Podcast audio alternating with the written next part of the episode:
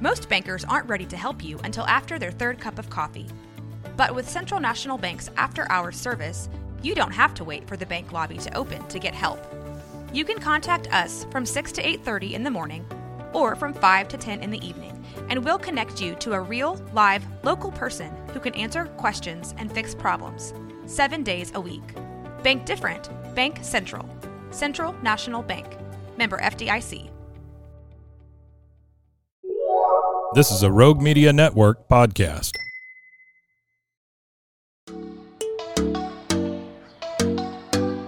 Welcome to Purpose Driven Sobriety.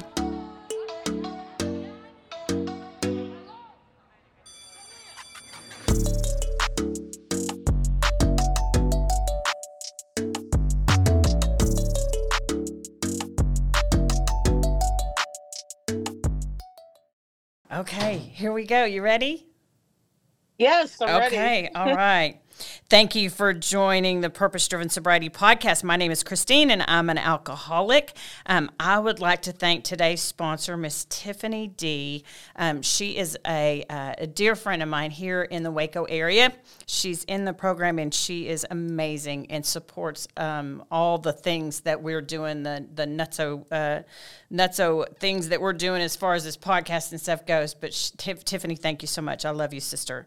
Um, well, today we have on Miss Nicole. How are you, ma'am? You know, I'm pretty fantastic. Hey, well, you know what? That's a good thing. That's a good thing. Um, Nicole and I ran into each other, I think on, well, no, um, we have a mutual friend, Miss Rachel, and um, which I met met Rachel through, which she's got the um, the the sobriety page, um, Addict with Purpose um, which is she's just doing amazing things with. She's just a phenomenal warrior f- for recovery. So I think she was our connection, and um, I'm so glad that she she made that connection. So on the show, Nicole, we just basically tell what it was like, what happened, and what we're like now, um, just to reach that person who still suffers. You know, we just we have to keep telling our stories um, so that we can we can help others out of that darkness. So without further ado, tell me all the things about Miss Nicole. Oh goodness. Well, thank you for having me. Um, and thank you to Rachel. A little shout out to Rachel. Yes. She is a warrior. Um, I, am super glad I've, I've come in contact with her. And what I'm about to tell you is going to lead me into how I met Rachel on what I'm doing today. Um, so Nicole, Nicole is from Chicago, Illinois. Um, I grew up in well, actually the Burbs.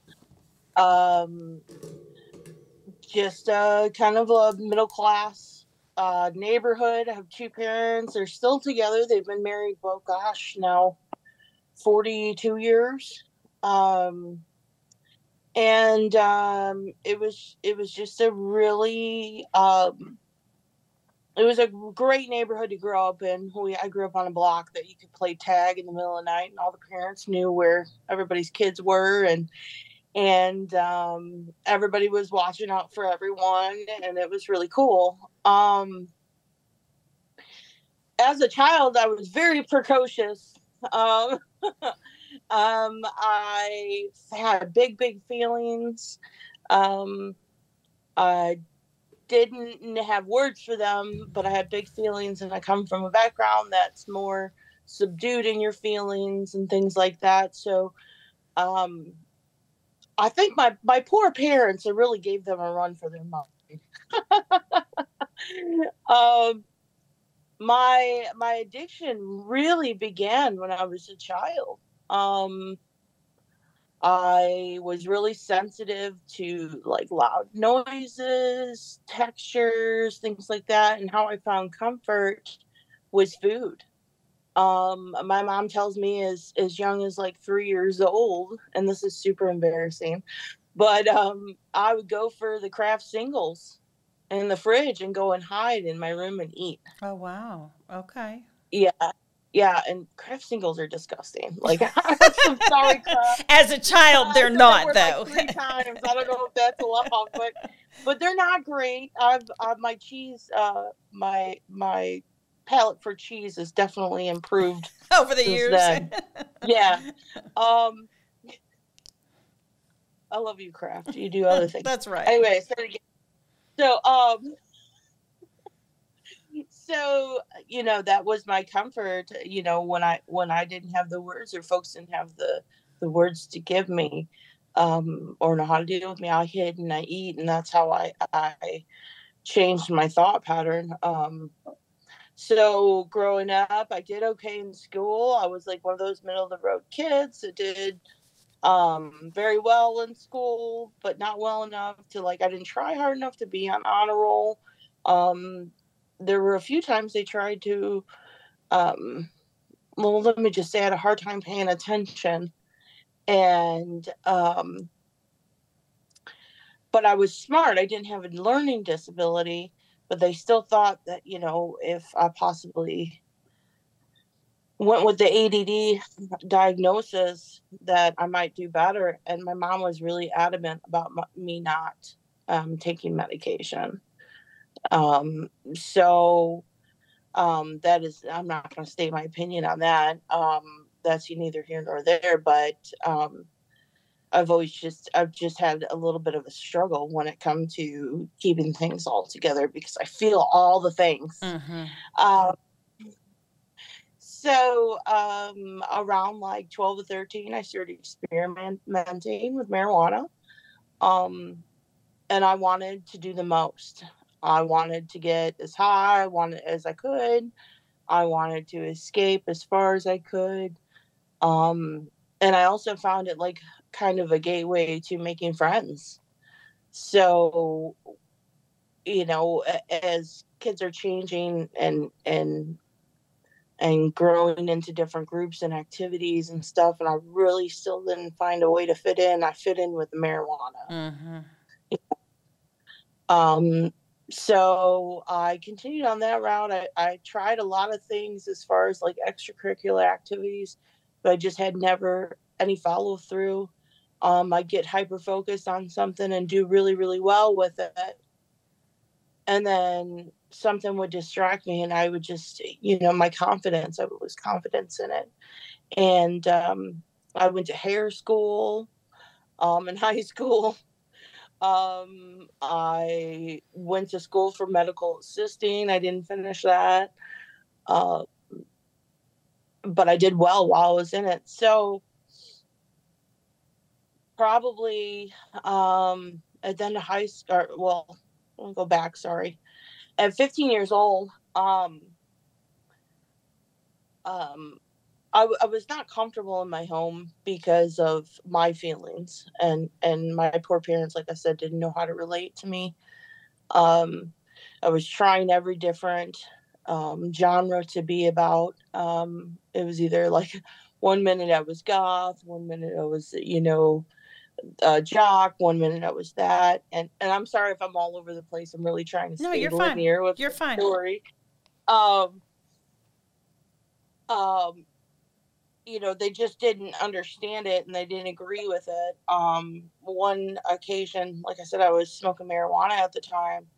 Um one on one occasion my mom found my stash and she went in my room and and she was so frustrated with it and and at, and her way of coping with her fear which what i believe it was is to break all my CDs and, and tear down all my posters and throw them all out of the room and and tell me how you know how disgusting and what a shame I was to the family.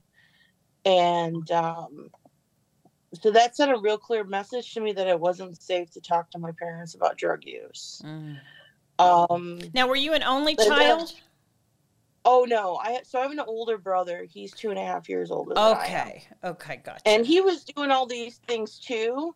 He just got away with it. He was just better at it. yeah, he was just better at hiding it, right? So, um, yeah. So, and and you know, the parents are different with, with girls than they are yes, boys. they are. You know, mm-hmm. that's just how it is. Um, I get it, and and they just didn't have the experience with you know, with what I needed. So that's how they reacted. And so um, I rebelled. I did everything I could to not be home. Um, I got a job. I worked, as, you know, I had a work permit at 15. Um, and then um, my one summer, this well, the summer that I was uh, 14, my uncle, so I'm going back a year, my uncle and aunt, they needed a babysitter for the summer. And um, they said, you know, if if Nikki could just come stay with us, that would be helpful instead of us getting up with her, you know, and getting her earlier in the mor- morning.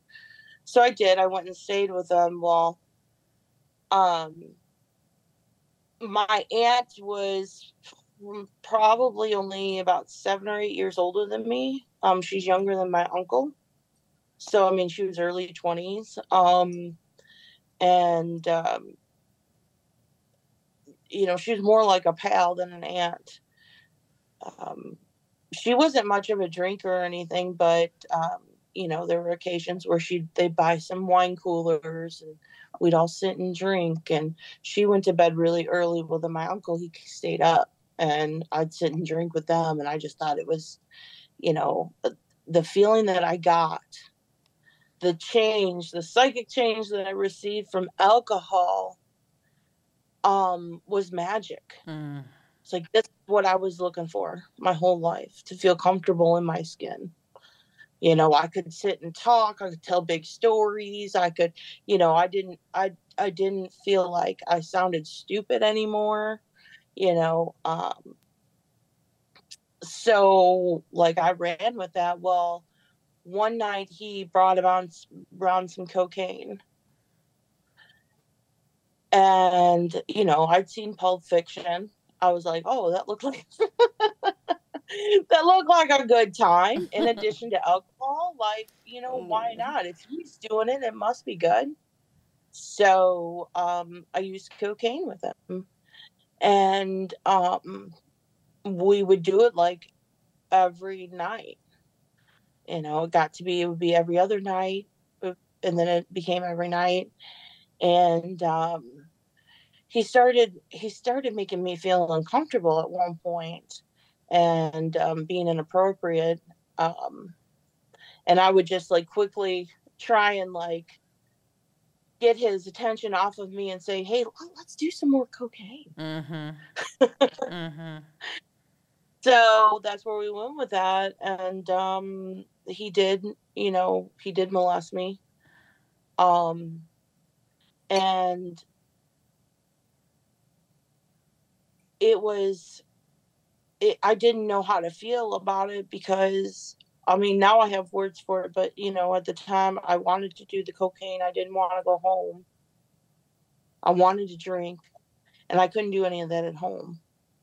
But uh, you know, I I rationalized it was a small price to pay for having the drugs and alcohol. Mm, mm-hmm. You know, and if I could just disassociate, which the drugs and alcohol surely right help me do that. Um, I couldn't I didn't have to think about it. I would just enjoy my high and my drunk and um and just pretend it didn't happen in the morning. You know, and if I drank enough, I could blot it out. Blackout, yeah. Right. So uh the summer ended. I get home. Um I never told my mom about it. Um any of it because prior years prior my uncle had done this to um his wife's uh, his sister-in-law his his wife's younger sister and they all put a lot of shame and blame on her and said well they were doing drugs together and she wanted it she wanted it you know and god i'm not going to go i'm not going to say anything about it mm-hmm. so anyhow um I get back home and and um, so we start school back up. I'm in high school. I start German class um, with the promise of going to Germany, and I did pretty well. Uh, at one point, there was we could sell chocolates, little advent calendars to raise money. So I did. I sold a ton of them. Well, then the German teacher uh, retired, and we were no longer going to Germany. So um, I chose to, to take that money and buy um, cocaine from my uncle. and I got my friend to do it. And I remember we were in the bathroom of the high school and uh, we're doing it, and we go back to class. Well, she got called to her counselor's office, and um, her father was a drug addict, and she broke down in front of her her counselor, and told her counselor that um, she had used, and then I had also used. And so they're come, they come look for me. Well, Nicole's in the bathroom again. and um and luckily, well, I mean, I, I got rid of it before I got caught. And, and that was my first foray with rehab and um in meetings. Mm-hmm. So I'm I'm six fifteen at this time, 15 or 16. And when my mom and dad found out about it, they were furious um, you know, and then and confused and scared. So the school recommended I either go to IOP or I go to I get expelled. So I went to IOP. Um, my parents didn't have a whole lot of money, so it was very, very costly for them. Um, in addition to that, I started going to 12 step meetings. And the feeling that I got from sitting at that table, of course, I was it was nerve wracking at first, but to see a group of adults being so vulnerable and honest about how they really, really felt was totally new to me. Man, and you were just a baby going in there. They had to be baby. like, golly, you probably had to think they were ancient people sitting around you. I did. Well, I don't know if that life's any better. was there was there anyone even near your age when you went in there? There were a few people that were. Okay. Yeah.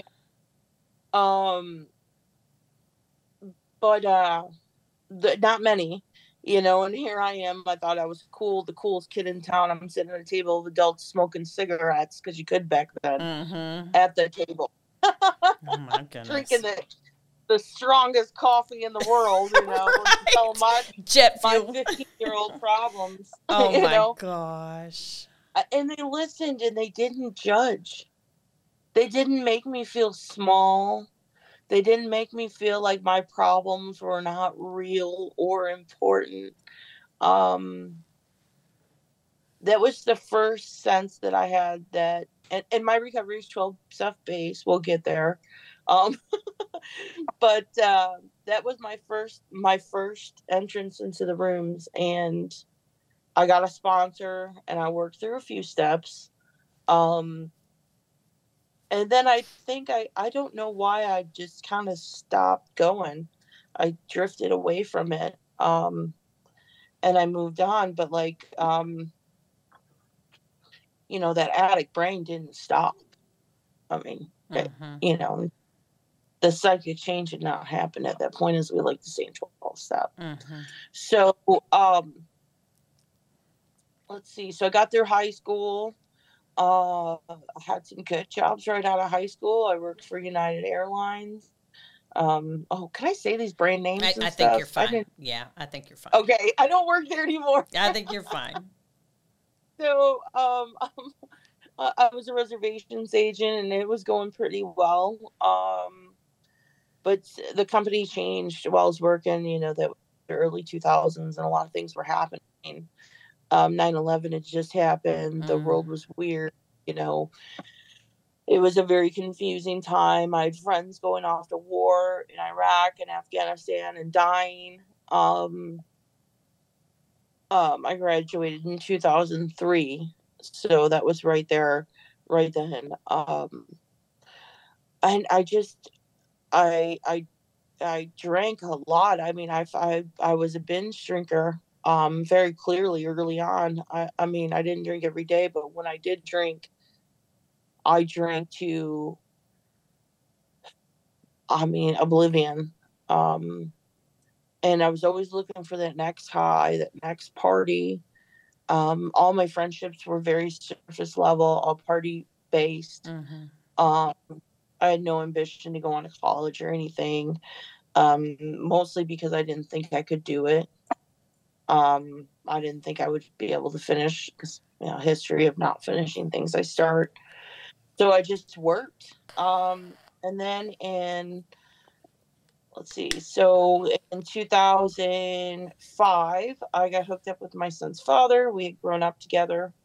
Um, we knew each other, like I said, our whole lives, and we started dating, and um, we weren't careful, and I got pregnant. And he decided he wasn't ready to do the parent thing when I was about eight months pregnant. Um, but we still keep in contact. Um, so I raised my son pretty much on my own, well, with the help of my parents. My parents always lived within a mile of me. Um, my mom was like my second parent. Mm. So I should not I, I parented him alone in his early years. That's not true. My mom was right there. Um, so like I got hyper focused on being, you know, I was terrified of being a parent. Um, but I got hyper focused on doing that and trying to do all the right things. You know, I was so afraid I'd screw up, you know, his early life that I chose not to breastfeed because I'm sh- felt for sure there was something wrong with me that I would pass it on to my mm. child mm-hmm. if I hadn't already passed on whatever, you know, through for through biologically just by him being my son. So um anyhow, he's uh he was born in 2007. Um I just put my nose to the grindstone and worked. Um I dated when he was about two years old a guy that it was super toxic. He um he left a lady that he had just had a child with and should have, you know, our, we were just hooking up and he decided he wanted to come live with me and I was so sick and I said yes. So him and I that was a, a short term thing. Um, at one point my brother moved in with me. Um, my brother had been has a long history of drug addiction, alcoholism also. Um, he was using and and um, he was living with his in-laws and crashed a vehicle of theirs and instead of you know i should be telling his business but he probably won't watch this. Instead of taking consequences he decided to run away to my house. Mm. anyhow so chaos just chaos all over and then the boyfriend and i were doing cocaine. Um, so that got brought back into my life and with a two-year-old child. Um, he um it was just not good. He did end up leaving me and which was for the better. And then my brother, I got my brother ended up taking off too shortly after moving in with me as well. So I was back to my son and I, um, still not knowing how to manage my feelings, my stress, um, not feeling like my feelings were valid. I didn't think to go back into the rooms at the time um, at all. It was just, you know, I, in my mind, I cured it. You know, I I put out the fire of that emergency, mm-hmm. and now it was there. So I didn't need AA anymore, you know, or another twelve step fellowship. So, um, go on to like 2015. Um, I purchased my own home. Um, I was back to binge drinking when I drank. Um, met a neighbor. She introduced me. I, I after let me back up. After one night of drinking, I asked her if we could get some cocaine, and she brought me some crack. So we did that, and that led on to a year of that and hiding that mostly unsuccessfully from my family. Um, had a short rehab stint. Um, and then I got out, met a guy who I thought was the love of my life in AA within like a couple of months of being sober. Um, that was not happily ever after, as you could imagine.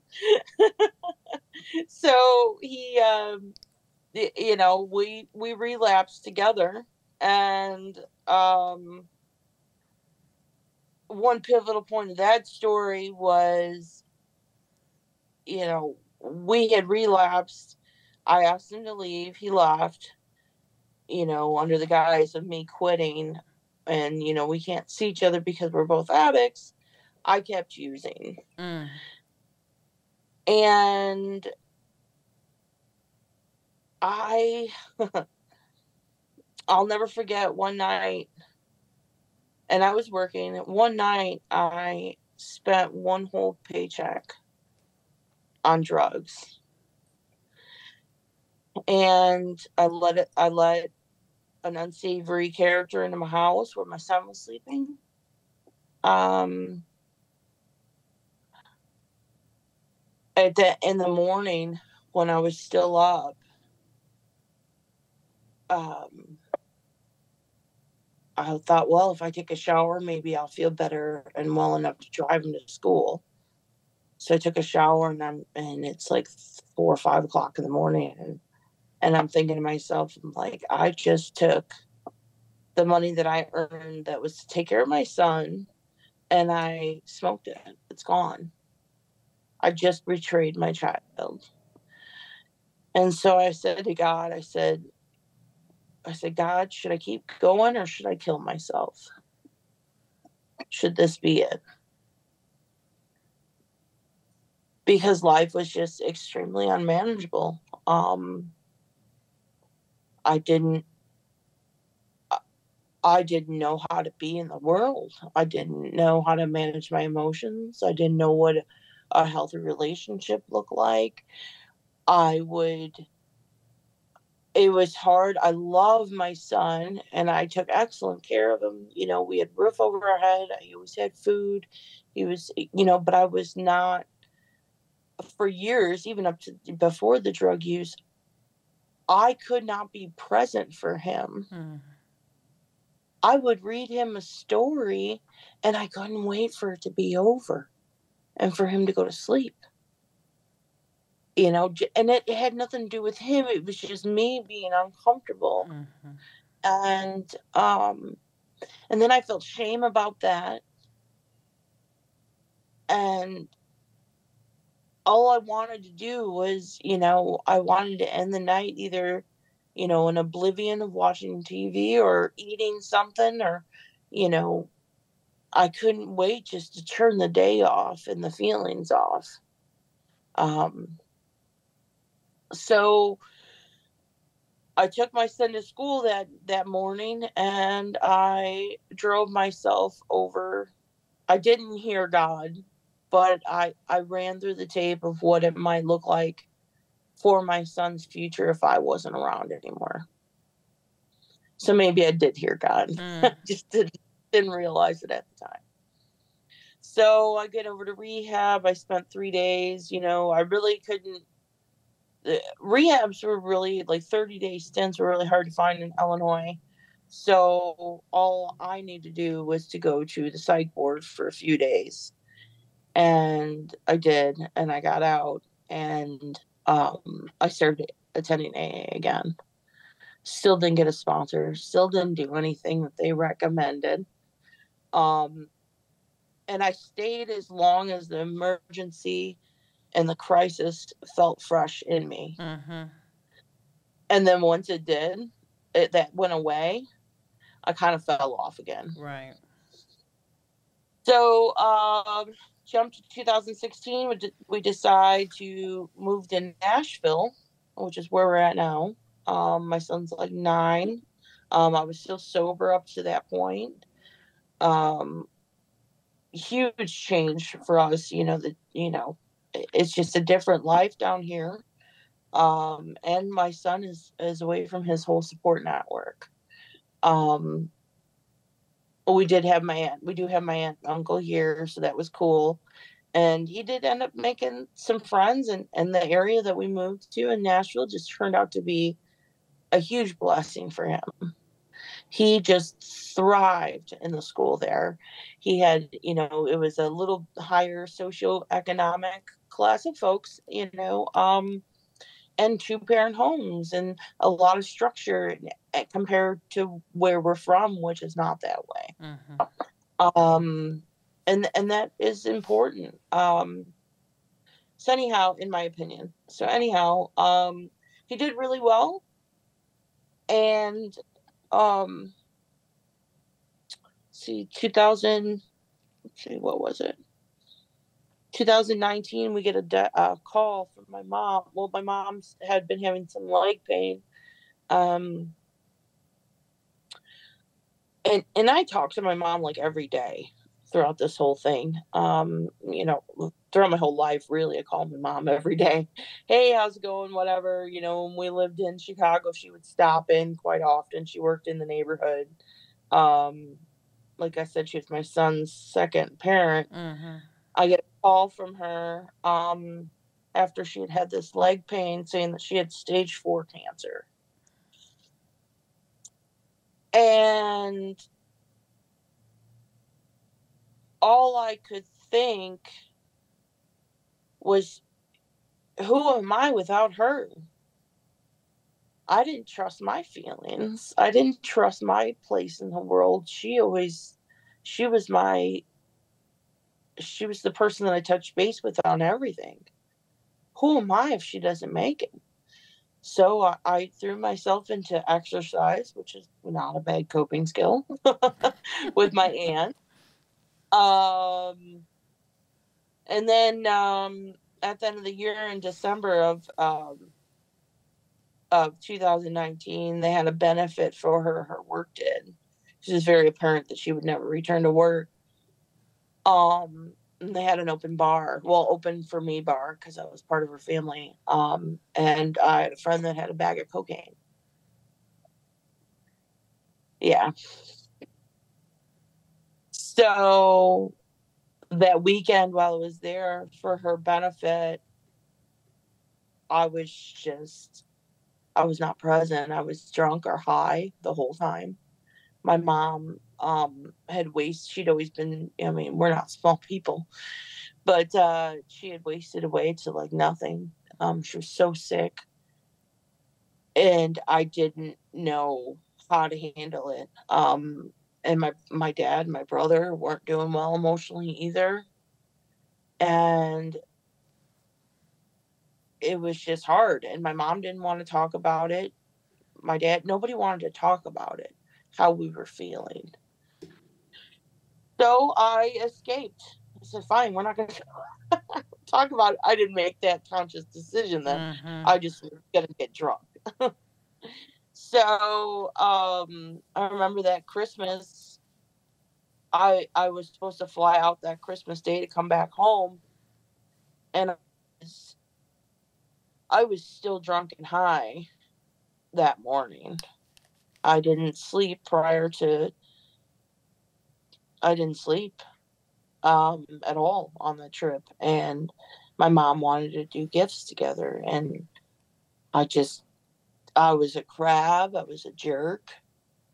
Um, it was not cool. Um, and I couldn't tell anybody what was going on with me. So get on the plane, go back home. Um, I didn't have any access to anything here besides the alcohol. Um, and at that time, I said, "Well, I'm a social drinker. I don't drink by myself." Mm. Um, but when I do socially, I binge. I never admitted that part. So um, I uh, I started drinking. I started drinking heavily when I got back home. Um, I started having panic attacks, and I remember um, driving down the highway and here you drive down the highway to get everywhere. I felt like my arms and legs were giving out on me and I was going to pass out. I didn't know what it was. I'm going to the hospital, find them just anxiety. Um, and then I remember what made me feel better.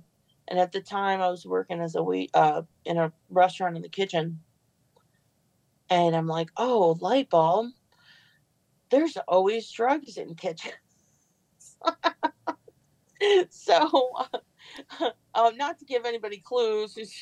anyway, um, so I looked for the cocaine and I found it, and um, and back using my addiction and my alcoholism just flared and went full fledged. So, um, but it was expensive and, and I didn't have that kind of money to be blowing on drugs and alcohol.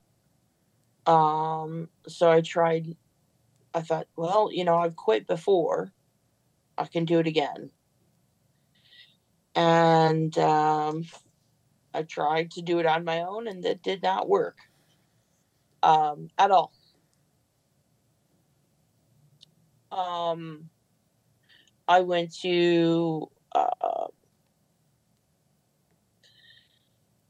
I went to a few meetings, um, and and then COVID hit big time, and then I couldn't go to meetings. And then I tried to do a few online, and I just I felt so alone. And I had told my aunt and uncle about it. Um,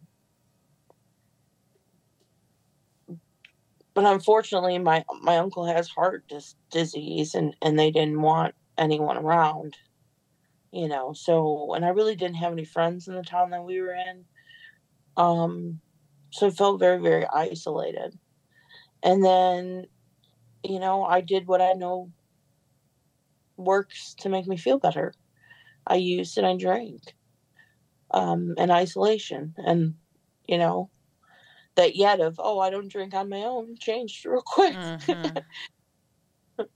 so um um you know it just got messy and it got messy fast and then at one point I met somebody I was being really reckless. I you know my supply had kind of dried up from one person that I was getting things from and and I started meeting people online to purchase things from and i met somebody who had a different substance and um, um, which is methamphetamine mm. Meth um, and i started doing that and the first time i did it i was like i had this conscious awareness when i came down off of that drug I, this could really ruin my life. This could really damage my brain. Um, this is different from anything I've ever done. It took several days, it took like a week for me to be, feel sort of normal after the first time of using it. So I swear, I'm like, you know, maybe this one's not for me. Well, um, um, how long did that last? I decided, yeah, like two weeks. Okay, I was just, I thought you were getting there. yeah. Yeah, oh. it was about two weeks, and there was a guy attached to it, and I had a good time with him, and and he made me feel good, and I didn't have to think about anything. You know, if I was on that, and, and I was working, um, I had two jobs at the time: a full time job Monday through Friday, and then uh, the restaurant job on the weekends. I was exhausted all the time. That cured the problem of being exhausted mm-hmm. from my house was clean. I was losing weight, and people were telling me how good I looked. Um, I was, I was, I was attentive. I was, uh, I felt attractive. You know, um, I thought I had found the perfect thing. And um, I used, so let's see, I used that from um, September, August. And I met a, a variety of characters. Um, I use mostly at home. Um, my son noticed, obviously noticed my strange behavior, not going to sleep, being out all night, um, things like that. Um, in January, I uh, and getting kind of paranoid. I was starting to get paranoid. Um, in January, I got a batch that was laced with other things, and um, and on top of sleep deprivation and probably malnutrition and all the things that go along with it, dehydration. Uh, I went into psychosis. and I didn't get my son didn't see me in full blown psychosis. I just didn't go home. I walked around my town. Um, I I was seeing things that weren't there. You know, that if you know what psychosis mm-hmm. is, it, mm-hmm. it's it's intense. What you see, you believe. It's your reality. Mm-hmm.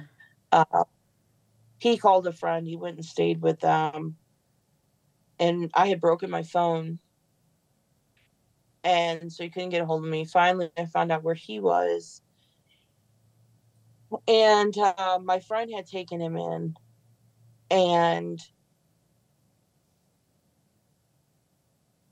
you know, um, she knew that I was home. I had made it back home, and she was gonna go get my dog and try and get me to go to rehab. Um, she had, by the grace of God, I mean, she was so such a wonderful friend she took my son to school and all this on, on this particular day that I'm about to tell you about. Um, she took she took him to school. She came to see me and try and talk me to go to rehab, and she called the police because she didn't know what she was going to encounter. So she comes with the police. The police find out that there is a child involved, and DCS gets involved. So this was 2021. 2021. Got yeah. it. Got it or 20 no that would be 20 yeah 2021 mm-hmm. yep that's right. sorry so anyhow uh dcs gets involved and they decide that they're going to take my son into custody until they can yes until they can mm. determine what, what forced me to do a drug test um although i hadn't committed any crimes they were suspicious of drug use. Mm-hmm. So they, you know, they said either you drug test or we get a court order for a drug test. So they did that, and they took my son. Um, another miracle occurred. Um, his friends, his good friends' parent, parents had been going through foster care training. Oh wow! Yeah. And um, I dropped dirty, and they took they took him in. Um,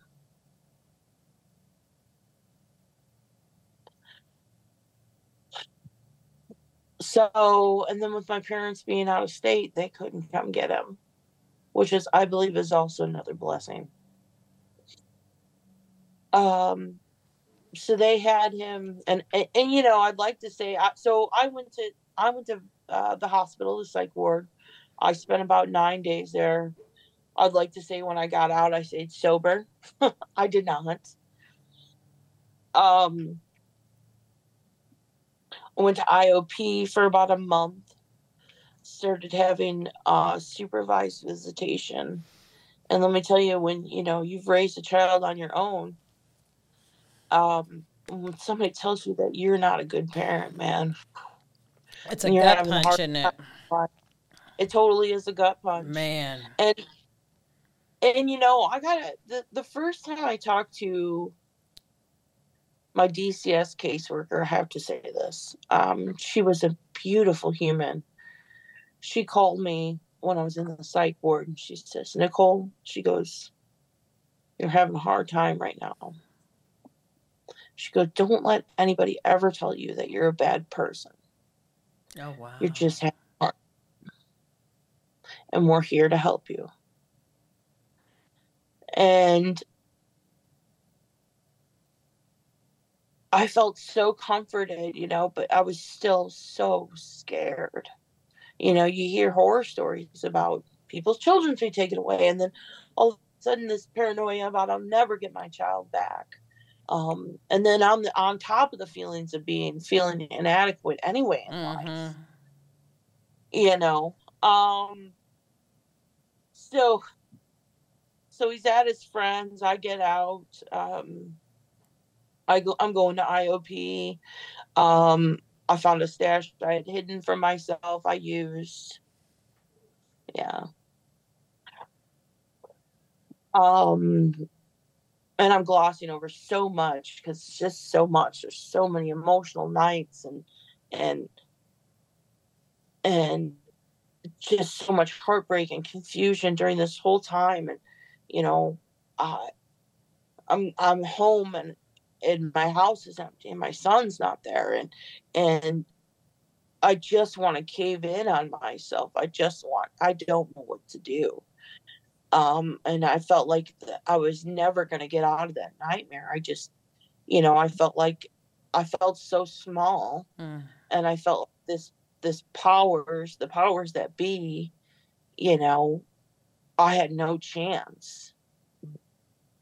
You know, and I felt like my brain, and also, I mean, my brain is damaged at this point because I'd been doing methamphetamines and I had, I had been malnourished. Mm. I wasn't eating, you know, you know, all that too. So um, how am I gonna, you know, keep this straight to get through this? I didn't I didn't have any ideas, you know, and um, so I I went to the IOP. I started going to meetings. Um, um, I did not get a sponsor first way, um, but I stuck around and I kept going. Um, but every 30 days I would relapse like clockwork during that first six months of my son being in foster. Um, I made really good friends with my caseworker and told her when I was available to come drug test. So I kind of figured out mm-hmm. how, how, to, to play the system. How to play the system. Mm-hmm. Uh, so I go and, and I pass and and um, my foster mom at one of our court hearings, she remembered that they had suggested that I do a hair follicle test prior to me getting um, the temporary custody of my son back for our, you know, our 90 day temporary, whatever trial. they call yeah, it, uh, trial, trial, period. period. Mm-hmm. And um, let me tell you, I was not happy with her. With her suggestion. with her suggestion and all. Um, and uh, to be honest, I was high that day. All the court appearances were telehealth, uh, or you know, Zoom. Right. So I didn't have present for any of them. I didn't. I wasn't in person. I was still hiding. I felt like I was able to hide behind mm-hmm. what was going on. Um. So when she brought that up, I said, you know, it might be a good time for for me to go to rehab. And um yeah, that's what I did.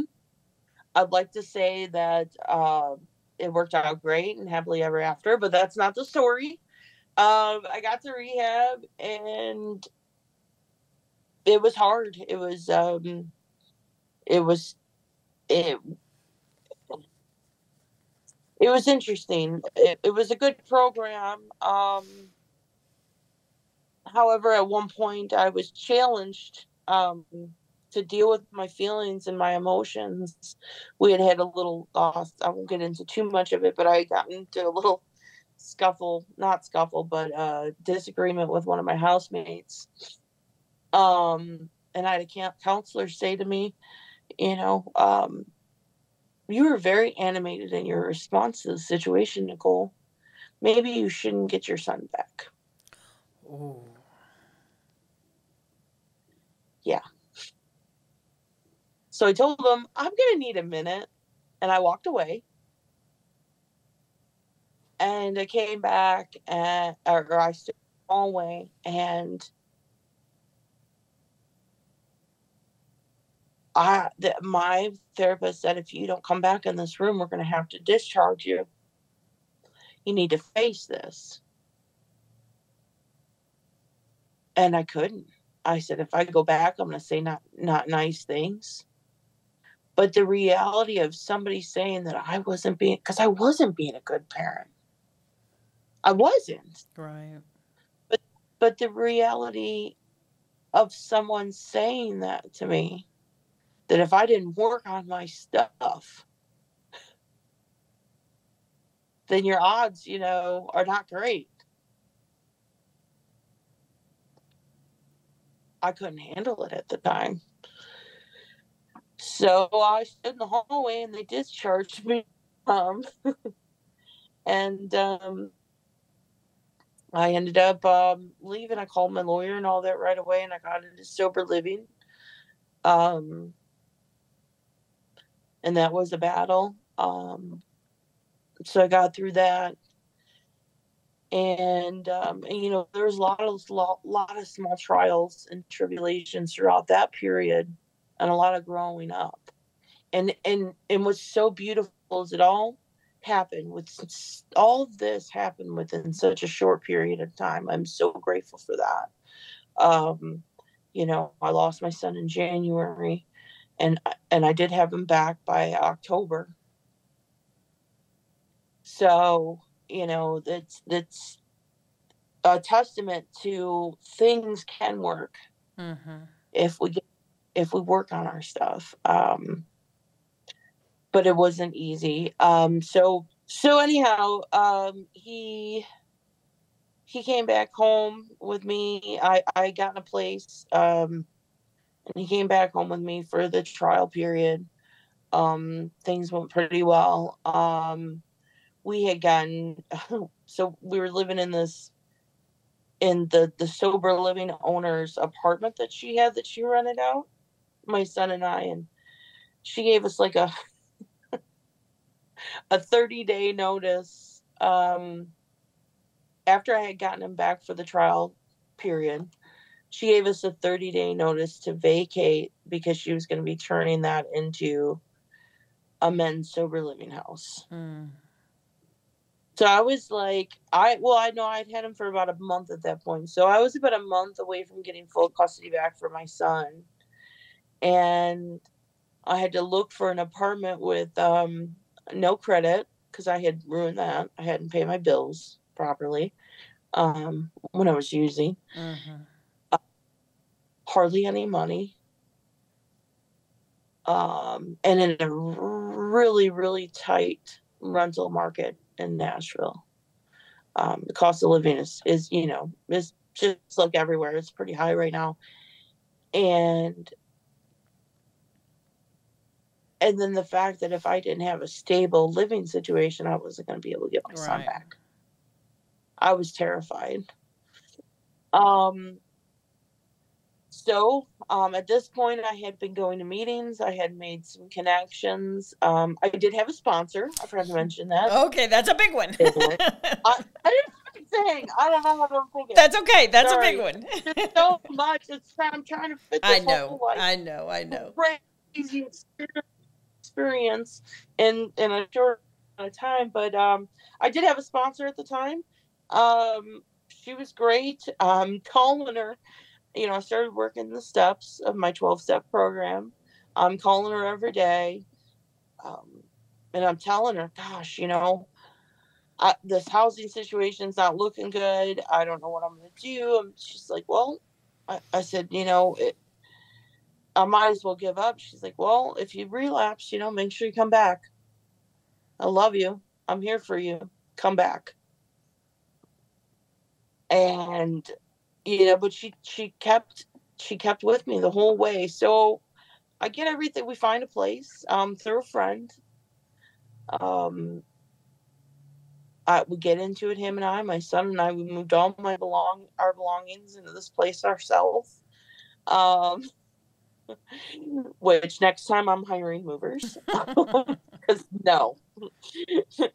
so um, we get back in here, we we move everything in, and and he's miserable. Um, my son's miserable. He didn't want to be out here where we're at. We're in the country now, mm. and, and he was far away from his friends. He was, you know, he was, you know, 15 at the time um he wasn't driving so we were about an hour away from where he was where he grew up basically. And um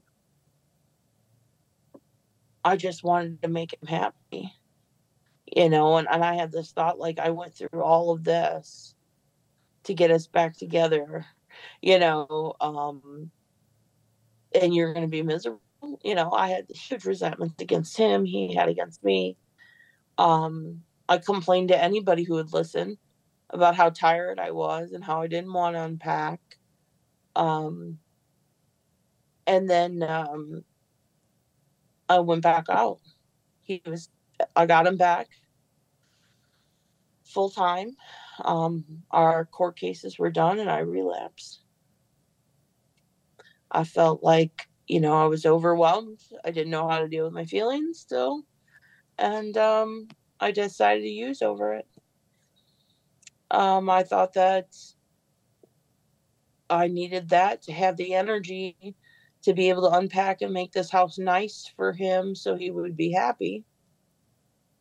I didn't know that my feelings were actually were actually um I didn't know that my feelings were actually bringing me down and and causing and not working through my stuff not actually asking people for help mm-hmm.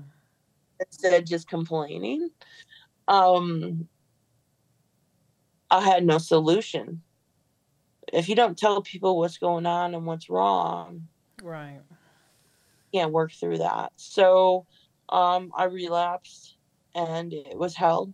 um it lasted one day and the next day I called my sponsor and she had me come over to her house and, and we sat down and we talked about, you know, what I really wanted. And if I really wanted to get serious about a new way of life. And if I wanted, if I was happy, if I was happy in the way things were going, and and um, and we talked about powerlessness, and unmanageability. And um, at that moment, um, I was I was so ashamed walking up to her house, but leaving, I felt so much better. Um, and it was around that time that I decided to go start going to church. Um, my friend, well, my friend, I called her as well, and then I had met in the rooms, and she invited me to this church out by her and we went and I felt so comfortable there. And so my my new journey, official reentry into recovery that has led to almost two years being sober, um, coincided with my entry into the church. Yeah. Um, you know, I didn't really grow up religious. I there was none of that in the house, so I had no kind of concept of God or anything. Mm-hmm. Um, so I got to build that in this program that I'm in, and um, it's been just it's been life changing. Um, it's been amazing. So anyway, um, now I'm like, sorry, I'm now like I'm almost two years sober. Congratulations. Um, thank you. It's a miracle. It really is. Um, I've been through my steps several times. I sponsor women. I now work um, as a peer support professional and help people in the world or you know my area not the world. I love to help everyone in the world. Right? That's what i'm saying. That's what i'm speaking out one manifest. person at a time. That's um, right. one person at a time. Um so um yeah i i cannot believe that i'm here. Um i maybe that's not the right words. You know i could have never imagined what the diligent work and recovery what the what gifts would come from it. Mm. you know? I just thought i've always felt like whatever other people had i was not worthy of having. Oh wow yeah. So, you know going into the rooms and watching people be so joyous and free and, and laugh. Serene. Who laughs? You you clearly were not the alcoholic addict that I was. If you're laughing, because there's nothing to laugh about. Right. I remember thinking that too, just thinking, and they would be talking about the most bizarre crap. You know, got my hand cut off. Wah ha ha ha ha. Yeah, and just laugh. And it's like, why are you people? You know, they were just they were they were they had joy. I didn't know yeah. what that was. I didn't know what that was. I didn't either. All foreign, um, yeah, foreign. Seriously, mm-hmm. seriously, yeah. So, uh, you know, I found a good group also, you know, um, what we call a home group, somewhere that I like to go. Um, people know me. Um, they know, you know, if something's going on with me, mm-hmm. you know. I mean, I, I isolate like many others. I isolated a ton in, in addiction, you know, and so today I find I can't believe it, but I find so much joy in being around others. I didn't think I didn't think I'd like to be with so many people. mm-hmm. Mm-hmm. How's your son doing? He's doing really good. Um, our relationship it took it's taken some time. Sure. You know, you know to mend. Um, we've had our ups and downs. He he's dealt with his own mental illness. Um, depression mostly and um but we've always been really open about talking about these things oh good What's going on with us right and um you know i didn't tell him about my relapse at first um i got right back on the horse of of uh, recovery and i just kept going at it well then i noticed like it came to the point where I needed to make amends. And um, telling him he was going through a lot and he was very angry, and telling him about what I had done. And saying, you know, and explaining to him, like, it's just, you know, I, it's got nothing to do with you it's got to do with me. You know? He thought that you know he he's always been old soul. He thought that like you know my stress was caused from being a parent mm. took that on and so explaining to him that he was not the problem and making amends to him for my wrongs that i had done and asking for forgiveness you know, was one of the touchstones of us coming back together as a family. Mm. And today, like through the work that I've done, um, I'm not uncomfortable as much with being present with him. I mean, I still sometimes have the moment where I just, you know, I get home and I want to just, okay, no stimulation for quiet, anybody. Quiet time, quiet time. quiet yep. time. No, I get it. but um, we sit down and we talk. We go for long rides. You know, car rides have always been our thing. It's a great time to just chat and catch and up. be yeah. Well, I, I and, love what you said, Nicole, about how um, you started out where you said you your parents you didn't have the the relationship where you could talk to your parents about drugs. And it's like, and now what I hear you saying is that you are being that parent to your son, where it's like, this is this is part of you know, because because say what you will, you know the the science shows that we got a genetic component to this kid.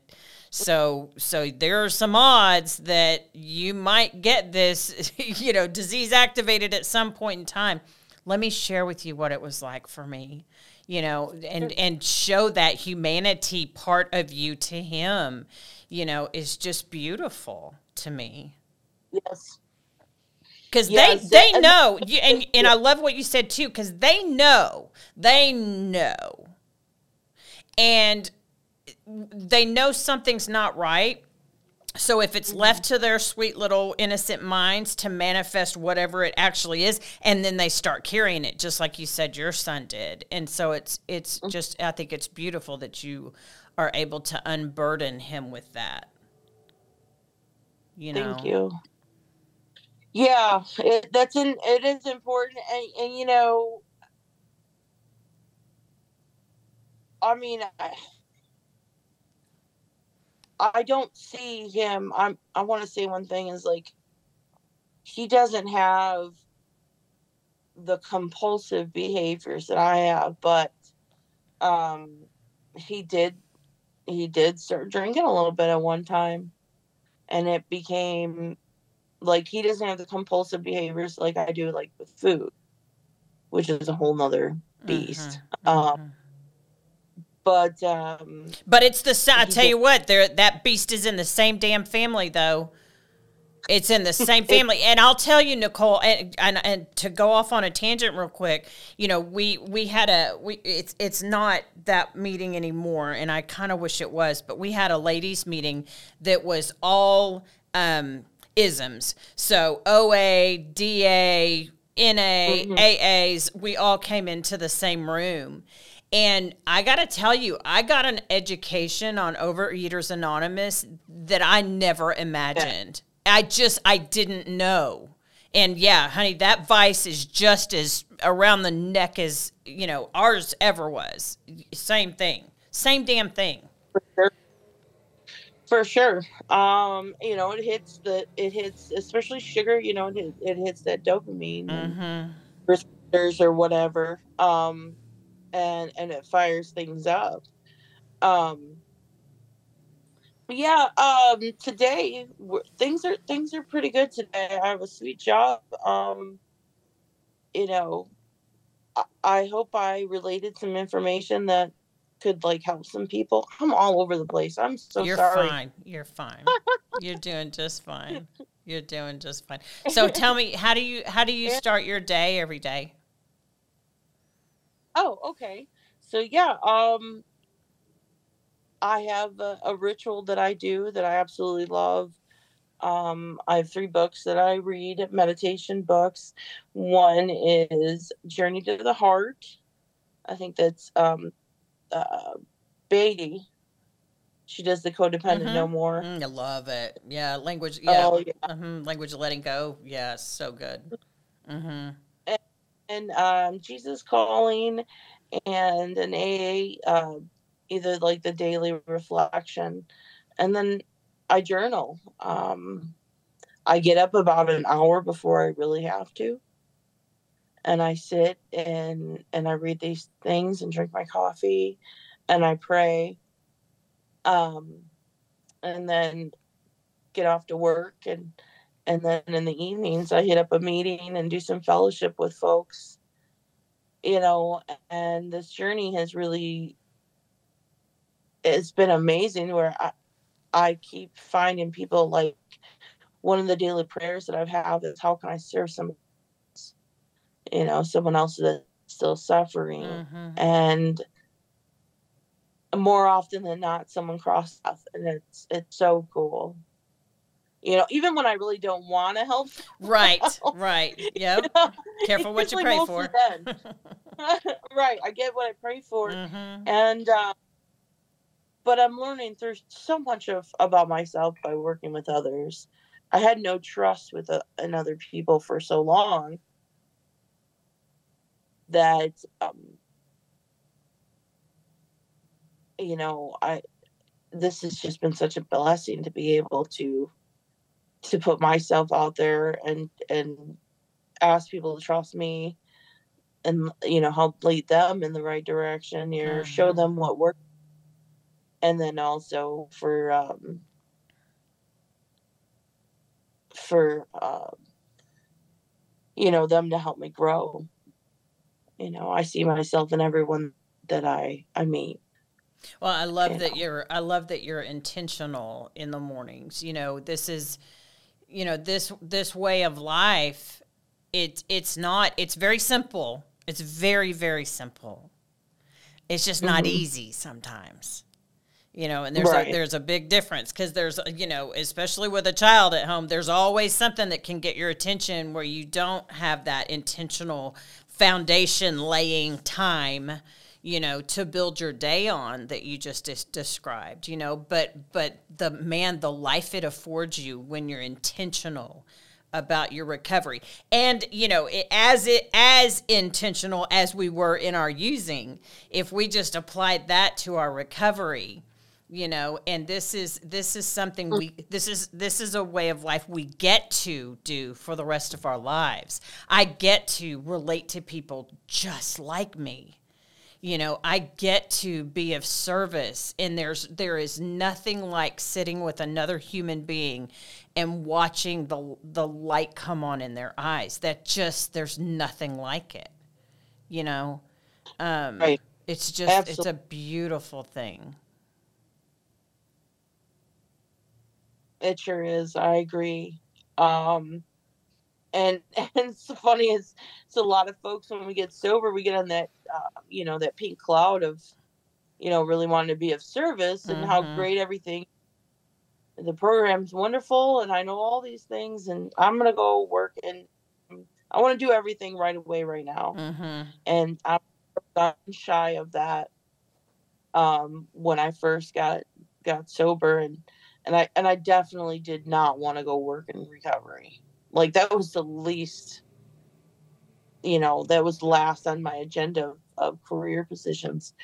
And um, I met someone in the rooms who who she would not leave me alone. you know, I think you'd be really great, you know, working at my company. And I think you'd be, and she was a recruiter. Um, have this vibe where, you know, your energy's great. I think you'd you know, you'd fit in really well. And I'm like, oh, that's not for me. I don't want to work with people like me. I'm mm. crazy. but who better? right, yeah. right. But who better? Yeah. I found out that um I found out that this peer model, like you said, we get to work with others just like us. This peer model is is the best thing out there you know yeah we working. can't we can't waste our hurts. We can't we can't let all of all that we've been through just sit in a closet. We just we can't do that. We just we no. just can't and and still expect to have a, a fulfilled life. So i'm so glad that you found that. How can people find you? Um do, do you mind if people look you up on the on facebook or anything or? I mean no i don't mind. Um my name is Nicole Kramp, K R A M P. Mm-hmm. Yeah, no, I, I didn't. I, I, know we kind of discussed briefly. I, I know. I, I knew you didn't practice individual anonymity as it was. No, no, no. Um, yes. Um, so that that's my name, and yes, a lot of childhood trauma from that last name. Um, alone. I bet. I bet. I uh, bet. I'm on Facebook. I'm on Instagram. Um, um, Instagram is, I think it's just yeah Nicole underscore Kramp carry and beat. Um, I I love this life now, and I I hope I I hope my message helps somebody, or at least is it the very least entertaining. Um, this is my first time doing it, so don't mind the nerves. No, you did. You um, did great. And he, and here's the deal: we just all we do, sister, is plant the seeds, and we just leave it to God to do what He's going to do with the results. So, um, whoever this is intended to reach, it'll reach them. But I'm so glad that you are sober and clean. I'm so glad that you have your son, and I'm so glad that I have a new sister in recovery. So stay in touch. All right, we'll do. All right, dear heart. Thank you so much. Thank you for listening to the Purpose Driven Sobriety podcast.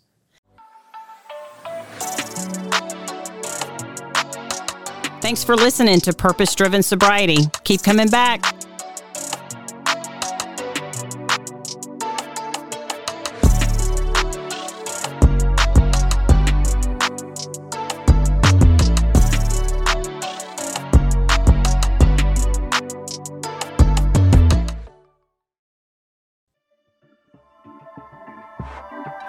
This has been a Rogue Media Network